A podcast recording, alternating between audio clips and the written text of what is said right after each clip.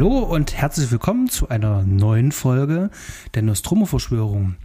Heute eine ganz besondere Folge, denn wie nicht sonst so üblich ist nicht der Fred da, sondern ein Gast, der schon länger nicht mehr da war und jetzt nach äh, ziemlich genau 29 Folgen uns wieder beehrt, denn hier neben mir in der cinematischen Stube sitzt der Stanley. Stanley, ich grüße dich, hallo. Ja, Grüße Sebastian und Grüße an unsere Zuhörer. Ja, äh, der liebe Stan, äh, mit dem hatte ich mich letztens unterhalten und er erzählte mir von einem Film, den er ähm, ganz besonders äh, fand. Und ich habe mich ein bisschen reingelesen und festgestellt, hier geht es um Film Noir und da habe ich auch eine riesengroße Lücke, die da aufklafft. Und ähm, ja, Stanley, ähm, erzähl doch mal, ähm, ähm, welchen Film hast du uns heute mitgebracht und ähm, wie kommt der denn jetzt eigentlich zu dir, dieser Film? Ja, also ich habe den Film Der schwarze Spiegel mitgebracht. Originaltitel ist The Dark Mirror aus dem Jahre 1946. Und zwar ist das ein Film von Robert Siotmak. Genau, ein deutscher Regisseur, deshalb die Aufrage, äh, Aussprache. Genau. Äh, es ist auch witzig, wie ich diesen Film entdeckt habe. Und zwar bin ich halt mal nach einer durchzechten Nacht hier auf der Couch eingeschlafen. ja, dann wach geworden. Was macht man da halt? Natürlich den Fernseher an, dann bei Sky ein bisschen rumgezappt und dann lief halt gerade der Film. Der lief halt schon zehn Minuten.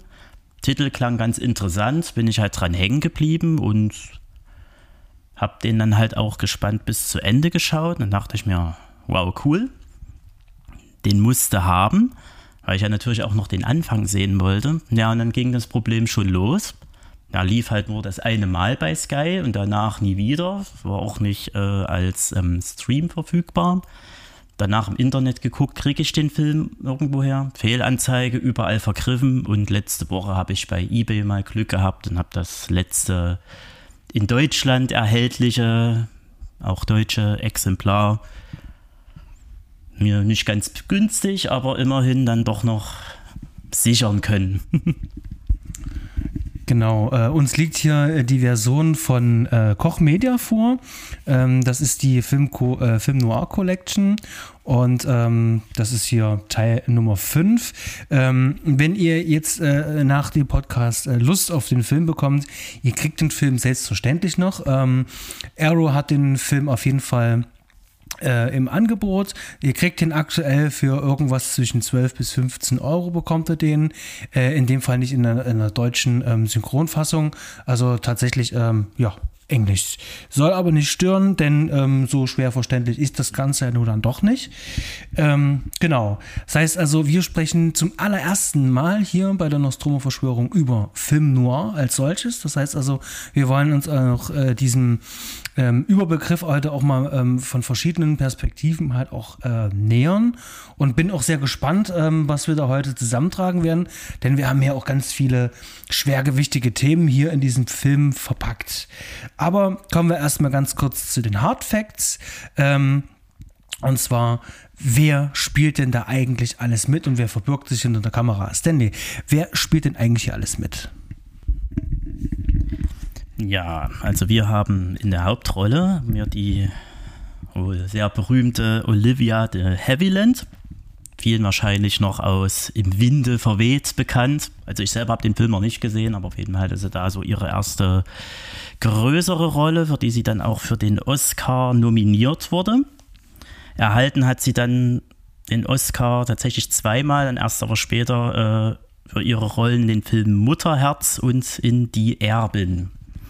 War ansonsten noch mehrere Male äh, nominiert und hat ansonsten so eine wirklich äh, sehr glänzende Karriere hinter sich gebracht. Ist tatsächlich auch erst im letzten Jahr im Alter von 104 verstorben. Genau. Olivia de Havilland glänzt in diesem Film halt mit einer wirklich beachtlichen Leistung und in einer Doppelrolle tatsächlich. Dann spielt noch Lou Iris mit, den meisten wahrscheinlich bekannt aus der ersten Verfilmung von Im Westen nichts Neues, aus den 30er Jahren. Genau, und dann noch Thomas Mitchell ist dabei. Genau. Genau, äh, hinter der Kamera, ähm, da ist es ein bisschen abenteuerlich. Ähm, jetzt müssen wir uns ganz kurz in die Zeit äh, ähm, reinversetzen. Wir sind hier sozusagen kurz nach dem Ende des Zweiten Weltkriegs. Und ähm, wir haben es hier mit einem Film zu tun, ähm, wo in Hollywood ja eigentlich keine Flüchtlinge geduldet sind, weil es sind eben halt viele Flüchtlinge eben halt auch da, also viele, die vom Krieg eben halt auch ähm, auf und davon sind. Und ähm, so ist der Film allerdings trotzdem irgendwie so ein halber Flüchtlingsfilm, so kommt es mir vor. Ähm, wie schon bereits erwähnt, Regie äh, ähm, Robert ähm, Sjotmark, ähm, der gebürtige Dresdner, den wir hier dabei haben. Ja, und äh, dann haben wir natürlich, äh, äh natürlich äh, die, die Drehbuchvorlage, die von Vladimir Posner ist der ein französischer Schriftsteller ist, auf ähm, dem das Ganze beruht. Genau. Und äh, dann haben wir ja natürlich ähm, hier auch noch äh, einen ganz berühmten Kameramann. Und zwar nicht der Kameramann, ähm, der hier für den Film äh, verantwortlich zeichnet, sondern jemand, der sich hier um Effekte kümmert. Ähm, die Rede ist natürlich von Eugen Schifftan. Ähm, wer von euch jetzt von dem noch nichts gehört hat, ähm, der hat, ähm, was Kameraarbeit, ähm, Pionierarbeit geleistet und ähm, ist auch für das ähm, Shift-Down-Verfahren ähm, bekannt. Ähm, sozusagen ein Spiegeltrick, um ähm, Perspektiven ähm, Verschiebung ähm, abzubilden. Das heißt also, man kann mit ganz kleinen Modellen ein großes Modell sozusagen erzeugen. Das heißt also, ein kleines Haus Attrappe bauen und deswegen großes wirken lassen und das einfach nur durch Aufstellen eines Spiegels im 45 Grad Winkel. Genau. Ähm, er hat äh, ganz viel mit Fritz Lang gemacht. Ähm, wir haben äh, Sachen wie Metropolis, wir haben die Nibelungen. Ähm, es geht schnurstracks weiter. Also es sind ganz viele Sachen, gerade auch ähm, ähm, was äh, Nouvelle Vague äh, war ganz viel mit dabei. Ähm, und er ist äh, ein ganz äh, äh klassischer äh, Kameramann, der vor allen Dingen auch dieses ähm, Film Noir Lightning, dieses mit diesem harten Licht und diesen Schatten auch ganz viel auch gearbeitet hat. Ähm, äh, setzt euch damit auseinander. Hier auch an der Stelle ganz klare Hörempfehlung.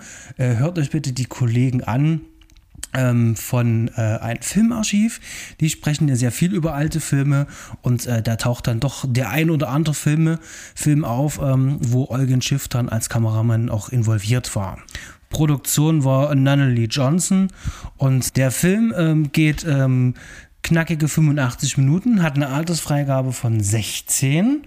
Ähm, Fragezeichen, hat ein Seitenverhältnis von 1,37 zu 1 und ähm, der Film war auch für einen Oscar nominiert, und zwar das Drehbuch. Nee, nicht das Drehbuch. Es war nicht direkt das Drehbuch, sondern die Idee, also die Grundgeschichte für das Drehbuch war tatsächlich für den Oscar nominiert. Genau. Also praktisch das, äh, die Originalidee von Wladimir Posner, genau. Okay, dann würde ich vorschlagen, um so ein bisschen reinzukommen, ein Gefühl zu bekommen, ähm, eine kurze Zusammenfassung, um was geht es denn eigentlich in Der Schwarze Spiegel? Ja, das würde ich dann mal gleich übernehmen. Genau. Zwar beginnt der Film, äh, praktisch sieht man eine ermordete Person. Es stellt sich dann halt auch ganz schnell raus, dass das halt ein angesehener Arzt war, der ermordet wurde. Und ähm, der ermittelnde ähm, Lieutenant Stevenson, der gespielt wird von Thomas Mitchell, äh, befragt halt schon dann so seine Zeugen und die haben halt alle eine Frau gesehen. Eine junge, hübsche Frau, die da aus dem Haus kam oder aus der Wohnung kam und dem Ermordeten. Halt auch um die Zeit, wo halt dieser Aufschlag, wahrscheinlich der Leiche auf dem Boden zu hören war. Genau, und die geben halt alle eine ziemlich genaue Beschreibung ab dieser Frau und können die auch ziemlich gut äh, oder schwören alle, die auch sofort zu erkennen, wenn sie sie sehen. Genau, eine weiß sogar, wo sie arbeitet. Und äh, der äh, Lieutenant schickt dann praktisch die, die Zeugen alle rein. Also die arbeitet praktisch in so, einem, in so einer Klinik im, im, im Kioskladen. Und, und er schickt dann die anderen Leute rein, soll mal gucken, ob sie jemanden kennen da drin. Und alle sagen eindeutig, die Frau am Kioskstand war es. Genau, und der Lieutenant befragt sie dann halt schon, wo sie war. Sie sagt aber allerdings, dass sie halt woanders war, in einem Park unterwegs war und dort mit diversen Leuten auch geredet hat oder neben denen gesessen hat während eines Konzertes. Ja, und dieser Ort ist natürlich sehr weit weg vom Tatort. weshalb der Kommissar schon mal stutzig wird. Ähm, er besucht kurz danach die Dame in ihrer Wohnung, unterhält sich mit ihr und muss dann auf einmal feststellen, dass noch jemand in dem Zimmer ist und dass diese Dame halt eine identische Zwillingsschwester hat. Ja, beide sehen wirklich absolut gleich aus und geben halt auch keine Antwort, wer nun in dem Park war an dem Tag und wer nicht. Also beide decken sich in dem Fall. Ja, und die Zeugen können die Damen halt auch nicht auseinanderhalten, weil die halt wirklich absolut identisch aussehen. Genau. Und somit sind der Polizei halt äh, die Hände gebunden, weil die können halt niemanden anklagen, ohne eindeutige Beweise oder halt den eindeutigen Namen zu haben, wer es nun war. Halt die erste Misere. Ja, und der Lieutenant, äh, der wendet halt einen kleinen Trick an. Es gibt nämlich noch einen Psychiater, der direkt dort in dem, in dem Laden arbeitet oder in dem Haus, in dem Ärztehaus arbeitet, wo dieser Kioskstand war.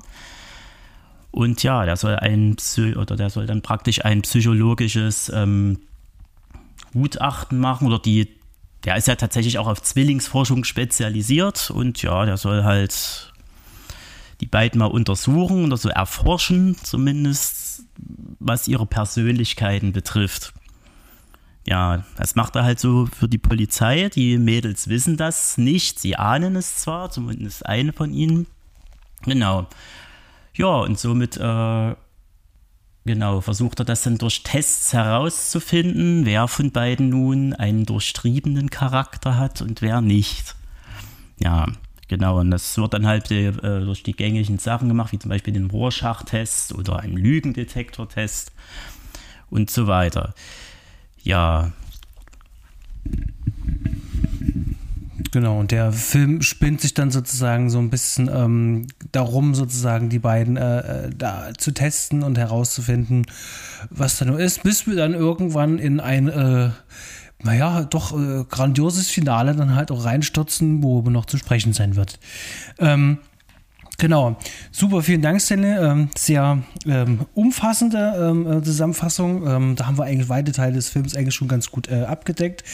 Denn ähm, wie sonst üblich jetzt mit Fred, äh, wo wir uns jetzt eins zu eins an der Story jetzt wirklich vorbeihangeln würden, ähm, der Film hat ja nur ganz schön viele Themen, die er hier drin verhandelt, über die wir gerne sprechen wollen. und ich würde vor allem erstmal mit einer Frage anfangen, um da reinzukommen, denn der Film wird jetzt hier so ein bisschen im Film Noir Kanon äh, gerne mit erwähnt, ist ja auch äh, nicht ohne Grund in der Film Noir Collection von Koch Media äh, nur mit äh, enthalten. Und jetzt wirklich die Frage so, äh, gerade wenn man die, die, die, die ähm, wie man die Einordnung Film Noir Filme ähm, äh, so kennt, klassisch, ist das für dich so ein klassischer Film Noir Film? Würdest du sagen, es ist so richtig klassischer Film Noir? Äh, was spricht dafür oder was spricht vielleicht dagegen? Ja, also ich würde ihn als schon als Film Noir einordnen, wenn ich, wenn auch nicht unbedingt so als Vorzeigebeispiel. Weil dafür äh, fehlen ja dann doch ein paar Sachen. Also das, was auf jeden Fall so die Film Noir-Elemente sind, ganz klar, wie gesagt, die Belichtung, die man, die man hat, dann die Femme Fatale, die du ja tatsächlich in dem Fall ja schon fast zweimal hast. Genau. Was dann aber allerdings fehlt, ist ähm, praktisch der, was eigentlich immer so im Film Noir oder zumindest in den meisten immer so wie so ein roter Faden ist, ist natürlich äh, meistens der Anti-Held oder meistens, meistens ist es der Ermittler äh, oder der Detektiv. Meistens gebrochene, zynische Personen sind rauchend, trinkend, fluchend, ja, fehlen halt in dem Film, in dem Fall. Äh, ich würde fast sogar sagen, dass die Detektivposition ja der Arzt hat. Der muss ja praktisch, äh, der ist ja praktisch immer ganz nah an den beiden Verdächtigen, um rauszukriegen, wer den Mord nun begangen hat und wer nicht. Aber der ist halt nur nicht zynisch, er ist halt wirklich so ein ziemlich braver, braver Mensch. Genau. Aber ansonsten das, das Düstere diese Filme ausmacht, ist auf jeden Fall drin. Ja, und wie siehst du das, Sebastian? Ja, ich sehe das tatsächlich auch äh, ähnlich. Äh, wir haben ähm, tatsächlich wirklich so die, die klassische Ausleuchtung in dem Film. Ähm, es gibt auch tatsächlich hier den einen oder anderen äh, ähm, äh, Dutch English Shot, ähm, ganz klein, also ganz verhalten. Also ähm, hier muss man sagen, ähm, ähm, Sirtmak macht das hier sehr traditionell, fast schon konventionell. Ähm, und trotzdem fühlt er sich äh, auch so an, äh, insgesamt halt. Denn, was du schon sagtest, äh, der Anti-Held, ähm, das sehen wir alles äh, hier in der Doppelrolle von, ähm, von Olivia. Und ähm, ich finde, wir haben noch eine andere Frage. Ähm, die habe ich mir für einen Schluss aufgeschrieben. Da würde ich gerne nochmal drauf kommen. Ähm, die bezieht sich vor allen Dingen auf ähm, das Bild der Frau, die Rolle der Frau äh, zu dieser Zeit. Ähm, ich glaube, äh, unser ähm, äh, Anti-Held und gleichzeitig auch wieder Held ist ja eigentlich auch schon äh, äh, die Hauptdarstellerin, die hier eine Doppelrolle auch einnimmt. Und ähm, deswegen kann ich schon sagen, ja, doch, der hat das eigentlich auch alles mit drin. Bloß, dass er eben halt hier auch einfach nur ganz klar äh, das äh, klassische äh, Role Model ähm, halt ähm, umdreht. Es ist eben halt nicht der Mann, es ist die Frau. Und das ist natürlich auch passend zur Zeit, denn nach Kriegszeit, ja, also auch zu Kriegszeiten ähm, viele Männer sind ja eben halt auch im Krieg, viele sind auch nicht zurückgekehrt. Ähm, es, es, gab ja damals zum Beispiel auch äh, Baseball, ähm, da wurden komplette Ligen einfach ähm, dicht gemacht für die Zeit des Krieges und Frauen haben das dann halt während des Krieges übernommen. Und ähm, so könnte man das hier natürlich auch mit äh, äh reindeuten. Ähm, werden wir auf jeden Fall nochmal aufgreifen. Aber ich denke, da sind wir dicht beieinander, kann man schon sagen. Auf jeden Fall ein schöner Vertreter. Würde ich vielleicht jetzt nicht für äh, als Anfang äh, äh, nehmen. Also wer sich äh, Film nur ein bisschen erschließen will, sollte vielleicht nicht mit dem anfangen. Da wirklich den Klassiker von Billy Wilder, ähm, Double Indemnity, äh, sei hier empfohlen. Der Film spielt hier ganz viel mit ähm, der Freudschen ähm, Psychoanalyse und ähm, ich weiß nicht, die Amerikaner haben ja sowieso so, so, so ein Fable auch äh, dafür, für die Freud, Freudsche äh, äh Psychoanalyse und ähm, es mag natürlich jetzt auch gerade bei so einem äh, älteren Film auch ein bisschen aus der Zeit gefallen sein. Es wirkte, wie du es vorhin so schön gesagt hast, auch ein bisschen wie Küchenpsychologie, kommt es einem halt auch vor. Ähm, für die damalige Zeit war das trotz alledem schon ganz schön gewagt. Also wir sind hier halt doch immer noch ähm, knapp ähm, 14 ähm, Jahre vor, vor Psycho oder anderen Filmen. Dieses Thema Psychologie, gerade auch anhand äh, ähm, jetzt äh, dieser Zwillinge eben halt, ähm, ich finde, der Film macht das verhältnismäßig klug, dass er uns zumindest als Zuschauer ähm, ähm, das Wichtigste mit an die Hand gibt, dass wir das auch verstehen, was da eigentlich passiert, was in der Psyche passieren kann. Jetzt sind wir im Jahre 2021 mittlerweile schon so weit, wir haben auch schon so viele Filme gesehen, wir können uns vieles zusammenreimen, aber damals musste uns der Film das mit an die Hand geben. Und da ist jetzt tatsächlich auch die Frage, hat der Film das für seine Zeit wirklich gut gemacht? Äh, ist das auch heute noch nachvollziehbar? Konntest du dem Ganzen folgen oder wie hat das auf dich überhaupt gewirkt? Ja, also ich bin auch ganz deiner Meinung, also wenn man so in, in die Zeit steckt, aus der der Film stammt und wahrscheinlich auch so auf dem Forschungsstand, äh, auf dem die Zwillingsforschung damals war, ich wette, da hat er sicherlich noch hervorragend funktioniert. Also ich fand es dann aus heutiger Sicht ist es halt eher so unterhaltsam, da halt zuzugucken, weil das halt auch wirklich noch so kombiniert mit dem ähm, hervorragenden Schauspiel, gerade der Hauptdarstellerin, also rübergebracht wird. Ich meine, gerade auch so diese ganze Testphase in dem Film, wo das losgeht mit der Psychologie, gerade mit dem Rorschach-Test, wird da eigentlich schon ziemlich klar, wer so in welche Richtung geht ist, denke ich mal, für die heutige Zeit wahrscheinlich ein bisschen zu einfach, also so, so die Methode. Ich glaube nicht, also heute lockt man damit keinen mehr in dem Ofen vor, aber wie gesagt, ich bin halt immer so ein Verfechter äh, derjenigen, ich versetze mich, versuche mich dann halt wirklich immer in die Zeit hineinzusetzen, aus der der Film stammt und das dann von dort aus so zu beurteilen. Da, und da aus finde ich es halt wirklich gelungen. Ich kann jetzt natürlich nicht sagen, ob wie weit die Technik damals war oder äh, die Forschung, aber ja, es ist immerhin im, im, für, für die Story ist es halt förderlich und hat, wie gesagt, es macht halt Spaß dazu zu gucken bei dem ist ja schon so eine Art Katz-und-Maus-Spiel, ja fast, kann man sagen. Und, und, Technik ist da auch ähm, ähm, eine schöne Brücke. Ähm, das Ganze ähm, vor allen Dingen auch ähm, solide und vor allen Dingen auch stimmig wirken zu lassen. Wir hatten ja bereits äh, äh, erwähnt. War hier ein Kameramann zusätzlich noch mit am Werk. Ähm, der hier mit Tricktechnik äh, ein bisschen unterstützt hat. Und zwar ähm, die ähm, Olivia ähm, de, ähm, Eveland hat ja nur keine Zwillingsschwester. In dem Film aber schon.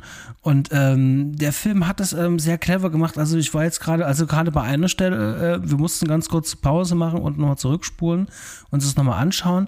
Ähm, schon ein bisschen ähm, begeistert, äh, was der Film da technisch äh, äh aufwartet.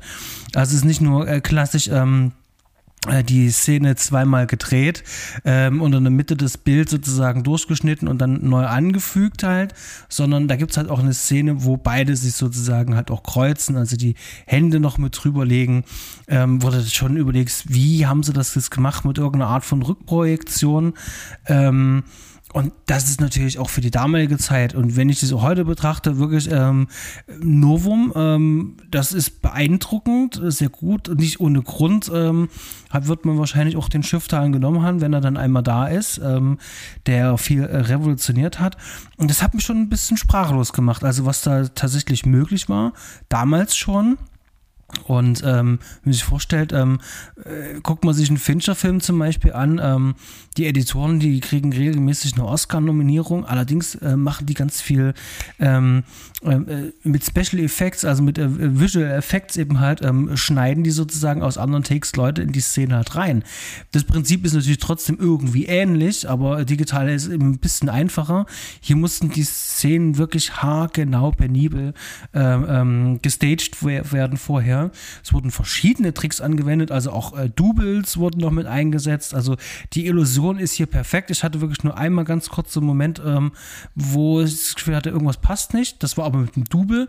Alles, was mit Spiegeln gemacht worden ist oder mit Rückprojektion, funktioniert ja perfekt und einwandfrei. Also die Illusion hat bei mir funktioniert. Ja, das gleiche hatte ich mir damals ja auch gedacht, wo ich ihn das erste Mal gesehen habe. Und dann dachte ich mir, wow, diese Effekte zu dieser Zeit. Und ich musste dann wirklich erstmal gucken, ob die eine Zwillingsschwester hat. Aber nein, hat sie nicht. Das ist wirklich wahnsinnig gut gemacht. Also für die Zeit wirklich saubere Effekte. Also ich habe jetzt nirgendwo irgendwie was gesehen, dass man da oder so auch was irgendwie was drüber wäre oder so. Nee, das ist wirklich absolut sauber und, und eigentlich schon perfekt, kann man sagen. Also für die Zeit wirklich die, die, ganze Arbeit. Ja, und die besagte Szene, die ist halt wirklich, und wir haben es halt auch nicht rausbekommen, wie, wie, das, wie er das gemacht hat. Ich würde jetzt mal langsam äh, wirklich äh, zu äh, eigentlich zu einem Hauptthema kommen, beziehungsweise ähm, so die Kernfrage. Äh, und da können wir vielleicht auch ähm, das, das Hauptthema des Films auch so, so wirklich so ein bisschen so rausarbeiten. Nämlich, ähm, die Frage ist eigentlich, ähm, welche Kernaussage eigentlich der Film hat. Was möchte denn der Film eigentlich sein? Wie kommuniziert er eigentlich mit uns? Und ähm, wie können wir das verstehen, was wir da eigentlich ähm, zu sehen bekommen? Was will uns denn der äh, ähm, ähm, Sjotmak damit an die Hand geben eigentlich? Und wir haben jetzt gerade im Vorgespräch ähm, uns schon so ein paar Gedanken gemacht halt und festgestellt, ähm, dass der Film so auf den zweiten Blick äh, deutlich cleverer daherkommt, als er äh, uns das eigentlich weiß machen will. Und das finde ich äh, geradezu, äh, wenn man so drüber nachdenkt, das ist, das, das, das macht auch richtig Spaß, jetzt auch jetzt nochmal das äh, aufzugreifen. Ähm, denn der Film überführt uns unserer, unserem äh, oberflächlichen Blick der Film lenkt uns zu großen Teilen. Er gibt uns viel mit an die Hand, was wir wissen müssen, um ähm, äh, Dinge äh, verstehen zu können, ja, um äh, Zusammenhänge verstehen zu können, damit wir wissen, wie das überhaupt funktioniert mit der Psyche, damit wir uns reinversetzen können. Wir haben es in dem Film ganz viel mit, mit Doppelungen zu tun mit Spiegelungen zu tun. Der Spiegel ist hier ein Kernelement in diesem Film. Es wird viel auch über den ähm, Spiegel kommuniziert. Und ein Spiegel an sich selber und einer Person ist ja eigentlich schon eine Doppelung, wird auch im Film, äh, filmischen Verstehen auch äh, äh so äh, eingesetzt, eben halt, äh, dass wenn jemand schon eine äh, zum Beispiel Persönlichkeitsstörung hat, die im Film hier auch angesprochen wird, setzt man dafür gerne einen Spiegel ein, um diesen Effekt sozusagen auch hervorzuheben. Und ähm, das wird hier gedoppelt. Wir haben es ja hier mit Zwillingsschwestern zu tun. Ähm, wir haben gerade wenn es um das Verhalten geht, ähm, wir werden gelenkt vom Regisseur, ähm, wie wir gucken sollen. Sprich also, wir hatten es vorhin gesagt, eine der beiden ist Linkshänderin und raucht. Und äh, die andere ist eher ein bisschen schüchtern und zurückhaltend. Und äh, das wird uns erstmal so hingegeben. Dann bekommen wir noch ein bisschen mehr Hilfe, denn die, auf einmal haben die Ketten, wo der Name drauf steht, oder Broschen, wo die Initialen drauf sind, oder Puderdösten, wo ebenfalls auch äh, Initialen sind. Und wir sollen also immer wissen, mit wem wir es zu tun haben. Aber eigentlich reicht uns doch völlig aus, wenn wir wissen, wir haben es hier mit der Linkshänderin zu tun. Äh, wir haben es jetzt hier mit der zu tun, die ein kleines bisschen mehr Lidstrich drauf hat, äh, die sich meistens immer dunkler anzieht als die andere. Ähm, auch dieser Kontrast schwarz-weiß, also wirklich so diese Gegensätze, es ist äh, so offensichtlich. Und ähm, am Ende sind wir in einem ähm, Finale drinne, wo wir wirklich nicht mehr wissen können, ähm, wer ist denn jetzt eigentlich wer, was ist eigentlich echt und was ist falsch. Und wir müssen uns der Frage stellen, was haben wir eigentlich die ganze Zeit gesehen. Und ähm, ich finde das sehr faszinierend. Ähm, daher meine Frage jetzt an dich. Ähm, wie, wie, wie hast du das mit diesen ähm, Doppelungen, Spiegelungen, wie hast du das wahrgenommen? Also gerade diese, diese Doppelgänger-Thematik, die wurde hier von verschiedenen Seiten aufgegriffen. Und da würde mich äh, äh dein, dein deine Meinung mal interessieren. Wie, wie hast du es verstanden? Wie, wie hat dir der Film das vermittelt? Naja, der Film, der ist ja im Prinzip ist er ja eine, pure Illusion. Das fängt ja nun bei den, bei den Effekten an, wie die, wie die dargestellt werden. Und dann halt auch immer so dieses Offensichtliche. Der wird halt gleich so, die eine wird ja halt schon so gleich ein bisschen schnippiger vorgestellt von den beiden oder zumindest so ein bisschen aggressiver auf jeden Fall und auch wortgewandter als die andere Schwester. Und dann halt auch noch diese, diese, diese Beschriftung. Genau, aber weil du das nochmal erwähnt hast, die eine ist Linkshänderin, also die Rauchende, die hat dann aber auch gleich am Anfang erwähnt, als sie der Lieutenant gefragt hat, die Linkshänderin, die meinte aber, sie kann auch mit rechts, wenn sie sich so angeeignet. Also ist das ja im Prinzip auch wieder so eine Sache, wo man das praktisch drehen könnte, alles ja, ich meine, gut, du, du, hast schon eine klare, klare Zeichnung von den beiden Charakteren gehabt. Aber ist die, Zeichnung, aber ist die Zeichnung auch tatsächlich äh, ge genau das, äh, wie, äh, wie wir es eigentlich lesen sollen, oder ist es nicht eigentlich auch nur ein doppeltes Spiel? Ja, ich würde sagen, bis zu einem gewissen Punkt ist es tatsächlich auch das, was wir sehen sollen oder das, was wir gesehen haben. Zum Beispiel jetzt diese Sache mit diesem ähm, Gaslight, mit diesem Gaslightning. Genau, die eine Schwester versuchte ihre andere aus Eifersucht ein bisschen verrückt zu machen, in dem, was heißt ein bisschen verrückt zu machen. Die macht das schon so ziemlich gekonnt und so in den Wahnsinn zu treiben. Das ist halt auch immer die, diejenige, die dir als Durchtriebene von Anfang an vorgestellt wurde. Nimmt man dann halt die Terry. Ja, und das ist dann aber dieser Punkt, wo dann erstmal die Rollen getauscht werden. Man hat halt eine auf einmal die Büchse, die Puderbüchse mit den Initialien der anderen dabei oder gibt sich am Telefon als die andere aus. Und ab da geht halt so das wirkliche Verwirrspiel los, wer nun wer ist. Ja, also in der Sache stimme ich dir dann auf jeden Fall zu, dass nicht unbedingt das, was wir sehen, das ist, was halt auch tatsächlich da der Fall ist. Äh, vielleicht sollten wir mal ein bisschen über das Ende sprechen. Ähm, das meiste hat mir jetzt eigentlich schon äh, ähm, äh, erzählt. Das Ende ist ähm, ähm, ein kleines bisschen verwirrend, denn ähm, wie du es bereits gesagt hast, ähm, äh, Terry gibt sich hier als ähm, Root aus. Ja. Und am Telefon, während der Doktor dort anruft und vereinbart mit ihren Treffen. Und ähm, kurz darauf kommt die eigene Ruth bei ihm aber an und dann weiß er, alles klar, er hat gar nicht mit Ruth, sondern mit Terry telefoniert. Und ähm, jetzt lässt er sich sozusagen auf so ein kleines Versteckspiel ein, denn er wird auch durch die Polizei hier auch ein bisschen geködert, lädt sie zu sich in die Wohnung ein und da kommt es zum großen ähm, Knall. Denn jetzt ähm, kommt äh, die ähm, vermeintliche Ruth, kommt zu ihm in Wirklichkeit ja Terry, zumindest sollen wir das so glauben, kommt dort an. Der Polizeikommissar hat vorher noch erwähnt, dass allerdings äh, sich die Schwester jetzt schon umgebracht hat.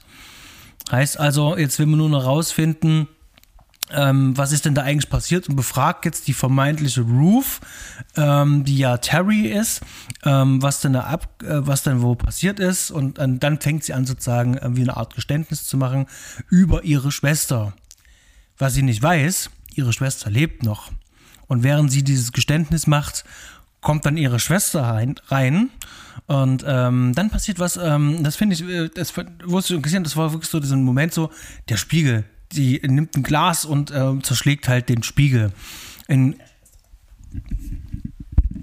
ja, richtig, das tut sie und vor allen Dingen ist ja in dem Spiegel ihre Schwester zu sehen. Genau, was man ja auch so als so eine Art Mord deuten könnte. Das wäre halt das ermordete Spiegelbild in dem Fall gewesen. Genau. Genau. Ähm, und äh, danach ähm, ähm, ähm sieht man sich schon, sie, sie zittert am ganzen Leib, sie ist aufgeregt und hinten sieht man die ganze Zeit, da saß schon jemand in weißen Klamotten. Das ist sozusagen schon hier äh, der Pfleger von wahrscheinlich der Psychiatrie, der sie jetzt gleich mitnehmen wird.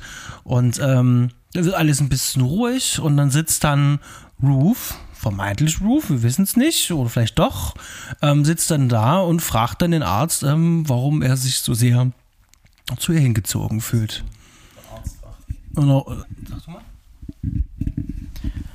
Ja, genau, am Ende, am Ende sitzt dann noch ähm, die Ruth da auf dem Sofa, völlig verstört noch von dem, was gerade passiert ist. Ja, und der Arzt fragt sie dann halt, äh, warum sie ihn eigentlich so gern hat. Woraufhin sie, was halt wirklich das Interessante ist, dann wirklich die letzte Einstellung, die sagt halt nichts, sie lächelt halt bloß, aber es kommt halt irgendwie so was leicht, na, zynisch, verschmitzt, boshaftes oder so. Naja, es ist schon so eine, sagen wir mal, so eine leicht diabolische Lache, aber ganz, ganz leicht angedeutet nur. Hast du das auch gesehen, Sebastian? Ja, genau, darauf, darauf wollte ich ja, äh, da wollte ich hinaus. Das ist dann das äh, Bild, wo uns dann der äh, Regisseur dann halt äh, ähm, äh, ein bisschen so zurücklässt, weil ich dachte mir auch so, okay, ähm, also ich weiß jetzt gerade nicht wirklich, also der Film will uns natürlich sagen, äh, dass jetzt wirklich Roof da halt sitzt. Ähm, genau kann man es aber nicht sagen, denn dieses ganze Verwirrspiel sozusagen im, im, im letzten Fünftel des Films, dieses Hin und Her und das Drehen, das ist schon ganz äh, äh, gut gemacht, um uns alle so ein bisschen zu, zu verwirren. Ich fand jetzt auch nicht, dass der dabei den Faden verloren hat, denn schaut man das sozusagen ähm, rein oberflächlich, ist das halt auch klar. Die einzige Frage, die sich aber stellt, ist, ist das, was wir denken, was wir sehen, das Richtige. Sprich also, wenn eine von den beiden Schwestern offensichtlich eine Persönlichkeitsspaltung hat durch ein einschneidendes Erlebnis, ähm, ist es nicht möglich, dass es die andere Person auch hat? Gibt es da nicht sozusagen auch eine gespaltene Persönlichkeit, was der Film ja auch nahelegt? Ja, der Film gibt uns äh, viel ähm, am Anfang auch mit an die Hand, äh, dass wir auch ein bisschen äh, was in der Richtung verstehen können. Er gibt uns auch an der Hand, wie Zwillinge funktionieren, äh, anhand von Beispielen. Ähm, dieses eine Beispiel ist, ähm, äh, beide äh, Zwillinge lassen sich die Zähne zur selben Zeit ziehen, obwohl die eine an der West- und an der Ostküste halt ist. Ähm, und so versucht uns dieses Thema auch so ein bisschen so mit an die Hand halt zu bringen. Und ähm, ich finde es schon spannend gemacht. Also ich würde nicht sagen, dass es jetzt ähm, überambitioniert ambitioniert ist, aber es sind ganz viele Ambitionen drin. Die Frage ist natürlich, ähm, klappt das heute noch? Funktioniert das heute noch? Also, wie ist es ein bisschen aus der Zeit gefallen für dich oder ist es immer noch passend? Äh, um es zumindest vorwegzugehen, an einigen Stellen hatte ich schon das Gefühl, dass es ein bisschen aus der Zeit gefallen ist. Trotzdem hat es aber funktioniert. Also gerade das Ende hat mich ganz besonders da eben halt auch abgeholt, weil ich dann richtig gemerkt habe, der Film hat mich gekriegt. Also der Film hat mich ja in eine Richtung gelenkt und ich bin drauf reingefallen. Das heißt, also es hat ja immer noch funktioniert. Wenn große Teile sozusagen zwar aus der Zeit gefallen wirkten, hat aber sozusagen die eigentliche Psychologie, also Psychologie des Films, wie er aufgebaut ist, trotzdem dafür, dazu geführt, dass ich in die Falle getappt bin. Und trotzdem meine Frage hier an dich. Ähm, hat es funktioniert bei dir? Ging das oder? Ja, ja, klar, bei mir hat das ja auf jeden Fall auch funktioniert. Ich sage schon beim, beim ersten Mal sehen, ich bin ja wirklich dran geblieben und habe dann wirklich gespannt bis zum, bis zum Ende geguckt und war da halt auch genauso geflecht wie du. Ähm, ja, richtig, du hast ja praktisch diese, diese Rivalität zwischen den Schwestern. Mhm. Genau. Und das ist sicherlich was, was heute noch aktuell ist. No? So, klar, der Film ist an einigen Stellen ist ja natürlich sehr altbacken und ja, die Dialoge sind halt nicht mehr ganz zeitgemäß, hat man ja in der Vorbesprechung auch schon, aber wenn man bedenkt, der Film hat mittlerweile 75 Jahre auf dem Buckel, ist halt, da war halt noch nicht alles so hip wie heute. ja, und was noch eine interessante Information ist, tatsächlich die Hauptdarstellerin die ja diese Rolle wirklich hervorragend spielt, hat selbst eine Schwester, mit der sie wirklich jahrzehntelang in Konkurrenz war, also wirklich ewig. Ihre Schwester hat zuerst den Oscar gewonnen, ihre Schwester war zuerst verheiratet und es hieß mal so, ähm, ich glaube, ihre Schwester, das war, ähm, ja, also ihre Schwester, äh, die Joan Fontaine war das, auch, auch eine Filmlegende. Genau, und, und sie soll auch mal gesagt haben, ja, dass Olivia de Havilland wahrscheinlich auch sauer sein würde, wenn sie zuerst sterben würde. Also, ja, also das war damals. Tatsächlich war es aber so, äh, Joan Fontaine ist zuerst gestorben und Olivia de Havilland hat sich aber als sehr betrübt darüber geäußert. Ja, aber ansonsten waren die sich wirklich spinnefeind. Ich habe auch die auch letztens gelesen, äh, die Schwester soll bei der Oscar-Verleihung sogar den Handschlag von ihrer Schwester verweigert haben oder ihn ignoriert haben. Also gesagt, ja, die ist eh eifersüchtig auf mich. Und deshalb denke ich mal, ist das vielleicht auch ein Grund, warum sie so diese Rolle auch so überzeugend spielt, weil sie das praktisch aus ihrem eigenen Leben mit übertragen konnte. Ja, so ein interessanter Trivia-Fakt dazu. Ja, aber ansonsten kann, ja, also der Film ist sozusagen für dich funktioniert heutzutage immer noch. Ja, und ich würde ansonsten auf jeden Fall sagen, dass er funktioniert. Na klar. Das sind natürlich jetzt äh, sehr viele Themen, die der Film ja auch anschneidet, ähm, die wir jetzt auch gar nicht so in der Gänze, ich war jetzt für mich jetzt auch gerade hier die Erstsichtung, ähm, ähm, jetzt so ähm, äh, allumfassend jetzt äh, äh, äh ausfüllen könnten in dem Gespräch. Ähm, aber so für einen schönen Einstieg ähm, hat mir das eigentlich schon ganz gut gefallen. Ähm, was mir beim Sehen selber aufgefallen ist, ähm, ich musste ähm, zwei, dreimal ähm, ganz prominent äh, an Brian De Palma denken, ähm, weil gerade dieses Thema äh, äh mit äh, Doppelgängern äh, taucht er bei ihm ja dann doch äh, häufiger auf. Ähm, nicht zuletzt in Sisters, ähm, wo es äh, ähnliche Thematik gibt. Ähm, da ist sogar auf dem Cover auch so ein Rorschach-Bild natürlich noch mit drauf. Und dann nicht zuletzt auch noch in meinem Bruder Kein. Und auch ähm, dieses Film Noirische ist ja halt auch bei Brian De Palmas Werk ja auch äh, auch wiederzufinden. Ähm, inwiefern der Film äh, trotzdem äh, irgendwo ähm, äh, große Wellen geschlagen hat, außer beim Publikum, sondern auch Nachhall gefunden hat bei anderen Filmemachern, lässt sich jetzt für mich irgendwie nur sehr schwer rausfinden. Also ähm, Brian De Palma war jetzt so meine erste Anlaufstelle. Ich weiß halt, es gibt eine TV-Neuverfilmung aus dem Jahr 1984 wo Gene Seymour die äh, Doppelrolle übernommen hat. Ja, ansonsten ist der wahrscheinlich ja so ein bisschen in Vergessenheit äh, geraten. Man findet ja auch wirklich, wenn man recherchiert, man findet wirklich kaum was über den Film. Und er kommt auch nirgendwo, er ist nirgendwo zu kriegen, in keinem Stream und nichts. Ja, ist halt so eine kleine Perle und da bin ich wirklich echt froh, dass ich den halt durch Zufall, weil ich auf der Couch übernachtet habe, gefunden habe frühmorgens beim Rumzappen. Sehr schön. Da, sind wir ja mehr oder weniger eigentlich auch schon im Fazit drin.